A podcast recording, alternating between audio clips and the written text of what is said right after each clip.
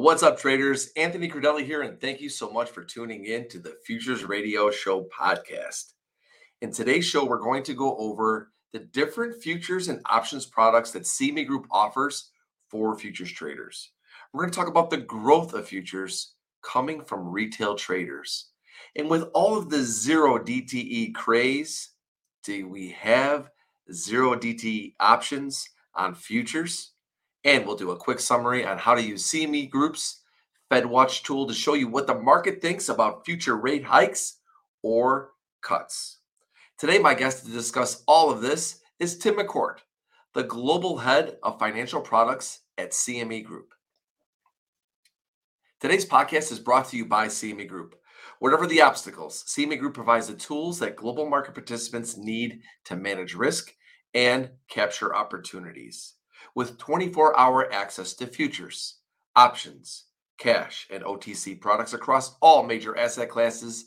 You can drive your trading strategy forward with confidence and precision. CME Group, where risk meets opportunity.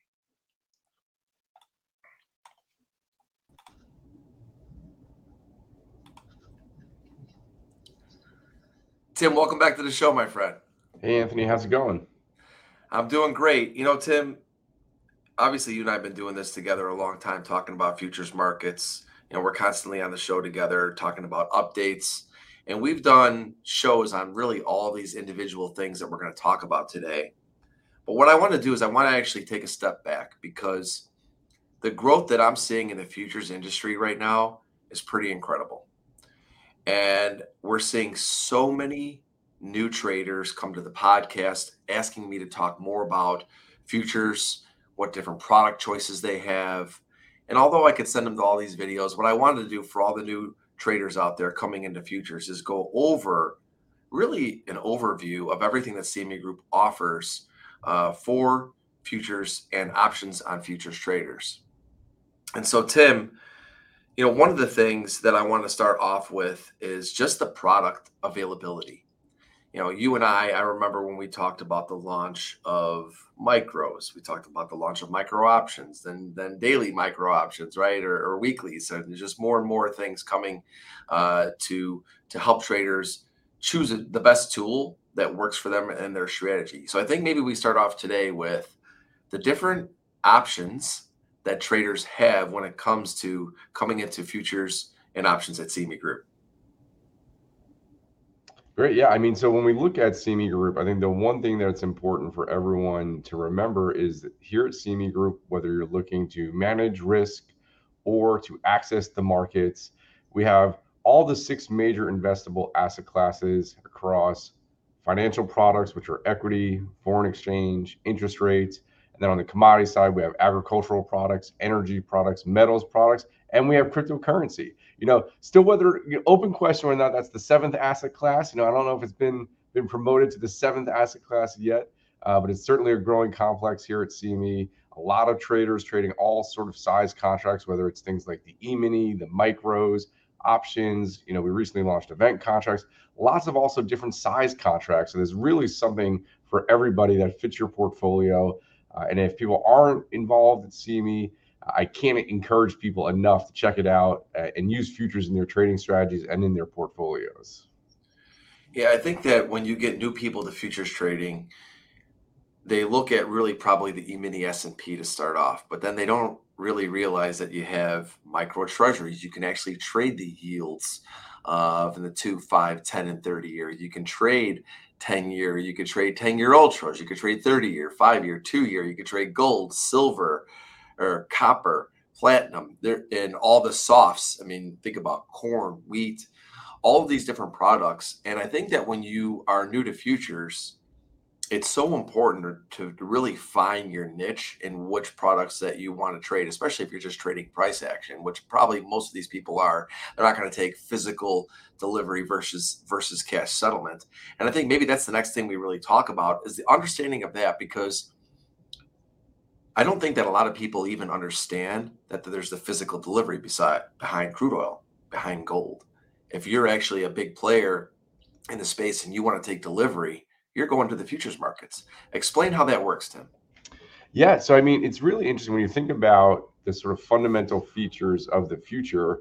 It's you're agreeing to buy that commodity at a future date and time at a at a set price that you established today, and it converges to that delivery. So whether it's a, a bushel of corn or a bushel of soybean or oil or gold, uh, you know, it's really the physical uh, underlying commodity that you're taking possession of or you're making delivery of. And that's really at, at what at its core makes it a hedge vehicle. If you're a farmer and you're planting to today and you want to lock into that crop price at the end of the growing season, you can use futures to manage against that risk.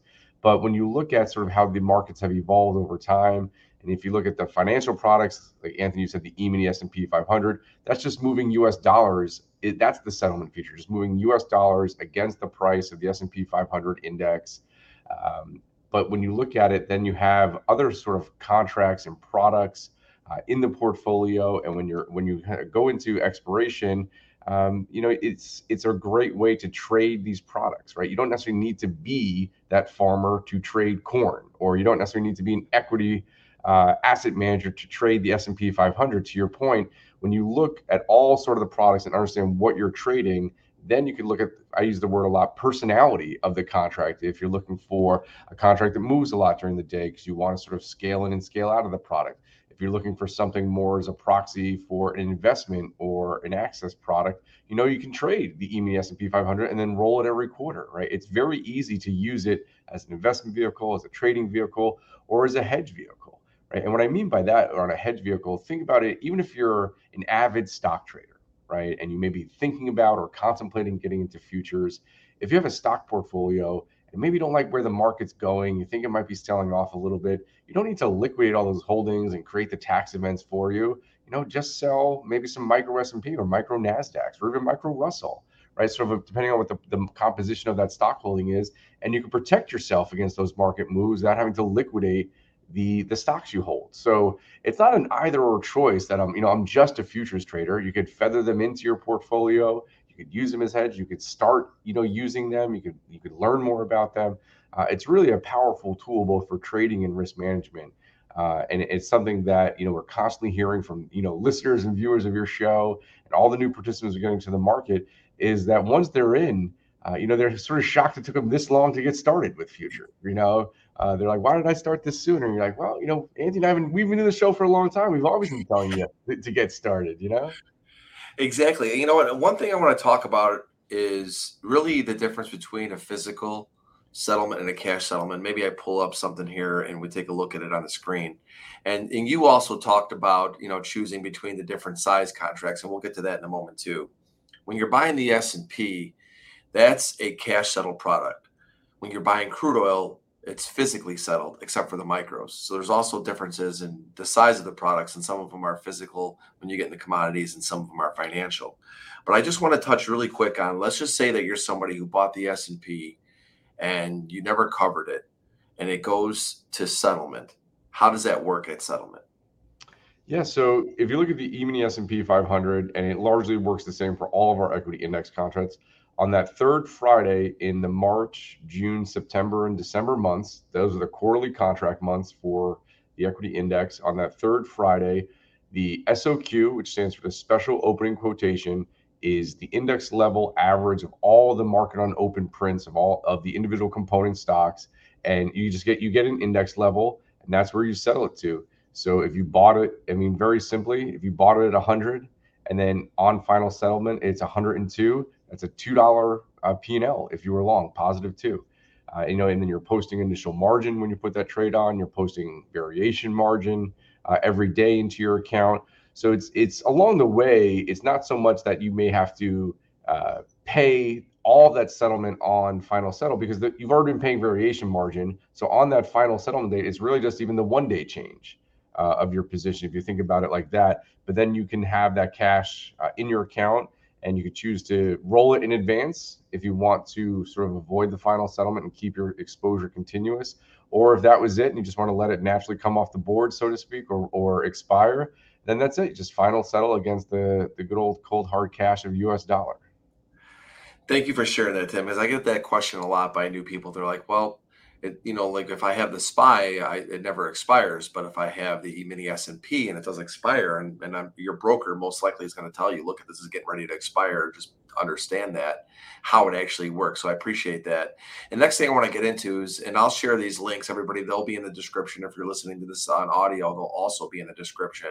The first link that we're going to go over here is really just the micro suite of products. I mean, Tim, when you and I first came on and started talking about this, we knew that this was going to be massive, right? We we yep. we knew it because there was so much demand for all these products anyway. And then when you added a micro, we knew that there was going to be a lot of smaller traders or just more precise way to hedge for even bigger traders using a micro. Explain to everybody the differences between the bigger products, which a lot of them are just going to be called e-mini products, because which in some ways I think to new people, they still think it's a smaller product, but it actually is the full size versus the micro. That's right. So if we look at the micro size contracts, uh, most of them are one tenth the size of their their older sibling contract. So if we look at the E-mini S&P 500, uh, that's the that contract's been around for decades. That has a multiplier of 50 US dollars. So the value of that contract is the index price times 50. If you look at the micro, the multiplier is $5, one tenth the size. Uh, makes it much more sort of approachable in your account uh, from a risk perspective. You could scale up or scale down throughout the trading session, uh, but all other features work the same. It settles against that same price I was just talking about. The E Mini and the Micro E Mini, they share the same settlement price. They have the same listing cycle. Uh, they have options on them. So anything you can do sort of in the larger e-mini contract, you could do in the micro contracts as well. And that's a theme across the board is it really is offering this more precise risk management tool or a, a, very easy way to access the market in a more granular fashion with not as much capital outlay. If even if you're in the e-mini, but say maybe you want to start trading in energy, trade micro crude right? You know, it's a great way to learn more about that market and how that how it functions and try out some new strategies. Uh, so it's really a powerful tool. And what's wild to think is we we really got the micro complex going back in May of 2019 when we launched the micro e minis. And since then, over 2 billion micro contracts have traded at CME. So just in a handful of years, uh, I mean, that's, that's quite impressive. It's crazy. And I was actually looking at some of the stats and it said the average day, daily volume in the micro e-mini futures suite reached 2.7 million contracts in Q1 of this year, which is crazy. And and I actually want to talk a little bit about how much the Nasdaq has gained on that. I think this is an important thing because you see how when you add a micro to some of these products, everyone knows that the E-mini is really the the E-mini S&P, I should say, is really just the big boy because it's the S&P 500 but when you get into the micros, the NASDAQ seems to maybe edge it out in, in its growth.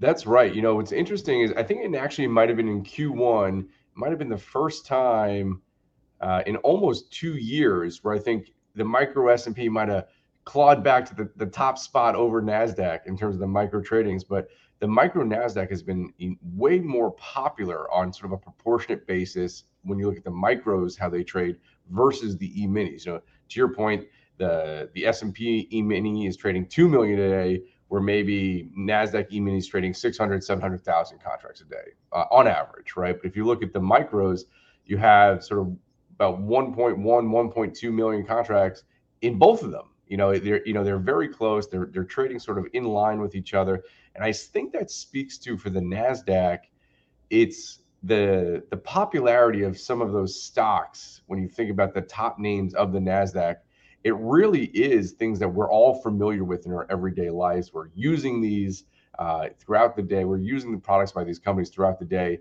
Uh, so there's much more familiarity. And you think about some of the new participants that if they're already trading stocks, they're probably heavily active in the NASDAQ name. They're embracing the micro NASDAQ when they come over to the futures market. Uh, so I think that's something where it's really just an extension of the popularity of some of those names, and we've seen that in other parts of the market. This isn't just a futures phenomenon. You look at some of the ETF trading out there, some of the single stock trading. Uh, Nasdaq has certainly been very active the last few years, and I think the smaller size contract that appeals more to that active individual trader uh, is certainly what has given the Nasdaq, uh, you know, a chance of becoming the pole position or holding the pole position for for almost two years in the micro suite. Yeah, what I think that most traders recognize about it is that when you trade a product like the Nasdaq, where it's as volatile as it is, you are less price sensitive with a micro. So you might be trading the same overall position size when you get 10 micros into one NASDAQ, but instead of being one NASDAQ in at one price, you might be 10 micros scattered across, you know, five to 10 prices and yep. you're scaling in. I think that is the biggest thing that I have noticed with the, with the micro NASDAQ, which is a product that I use regularly and say, I don't use the micro E-mini S&P really, but I use the bigger E-mini S&P, but I love the NASDAQ because of just of what I said. I don't have to be as price sensitive, and I think it's extremely important uh, for traders to really understand. That's why CME puts these products out there because you can get more precise with position sizing, hedging, and all those different things. I also want to talk about when you get into the micro options. Now, what products have micro options? Yeah, so when we look at it uh, in the equity complex, we have micro S&P and micro Nasdaq options. Uh, you know, I think there's a, there's a few other micro options that have been rolled out across the board. Uh, the challenge is when we look at option markets, we don't have options on all of the micro futures because it takes a while to build option markets. You know, kind of uh, curating option liquidity uh, takes a little bit more. You need a little bit more robustness in, in the futures market itself to support that option.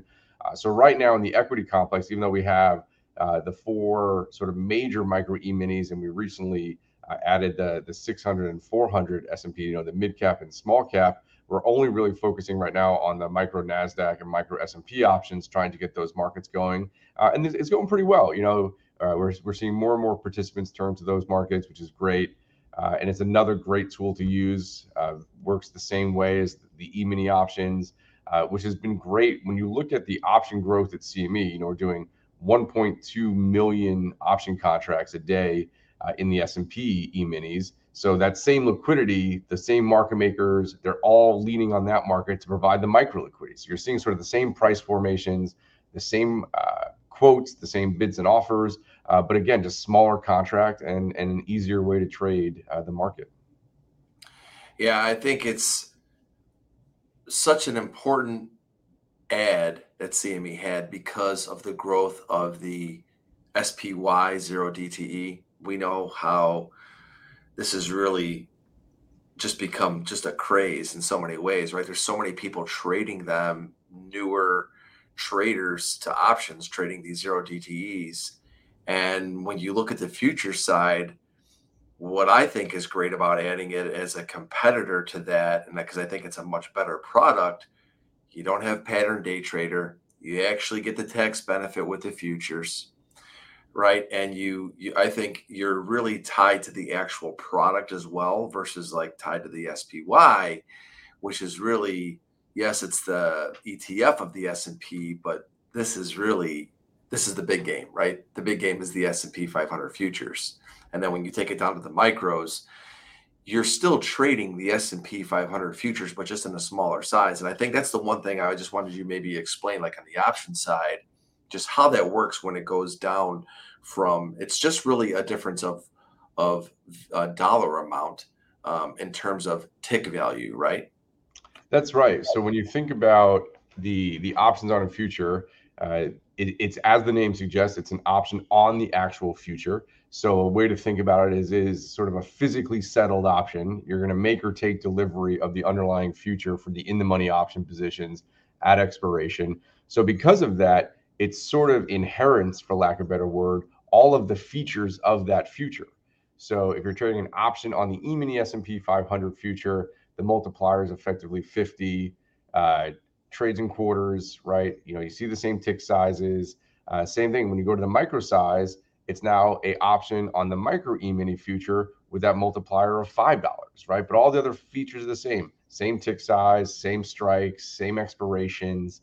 Uh, so it's really just a option on that smaller future. But to your point, Anthony, the one thing that I don't think people understand is when you think about the totality of the equity ecosystem, the E-mini S&P 500 futures is the anchor of price discovery for all of those products, whether it's ETFs, whether they're cash index options or options on future. It's all on the E-mini. That is what drives the price formation uh, and leads the way even for cash equities, right? A lot of the time.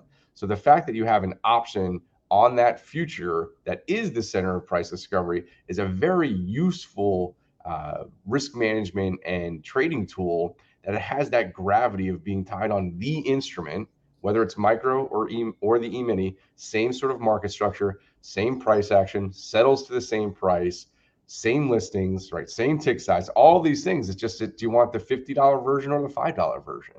Um, and that's what I think people don't always understand. Like, oh, I'll just trade the ETF options or I'll just do this. But like, that's like a, I don't know, like a, a copy of a copy, right? When you think about it, right? Versus the being the center of the price discovery and trading the instrument that's driving that price formation in the market. Ask any big hedge fund manager that talks about the S&P 500 and they'll tell you that the big game is in the futures markets. This is the product.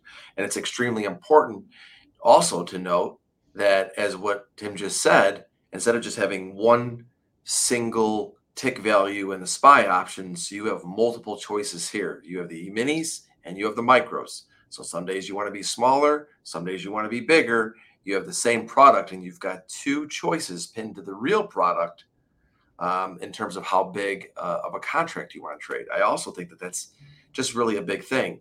And then actually, I want to segue into something that I have spent a lot of time on uh, with my Place Your Trades network. Uh, and I've developed a, really a whole network uh, talking about micros and event contracts. And, you know, what event contracts, this is the true zero DTE, isn't it, Tim? yeah, exactly the, the actual, you know, same day action, right? That you're going to see that in event contracts. That's right. And so explain to everybody what an event contract is, how it works. Yeah. So an event contract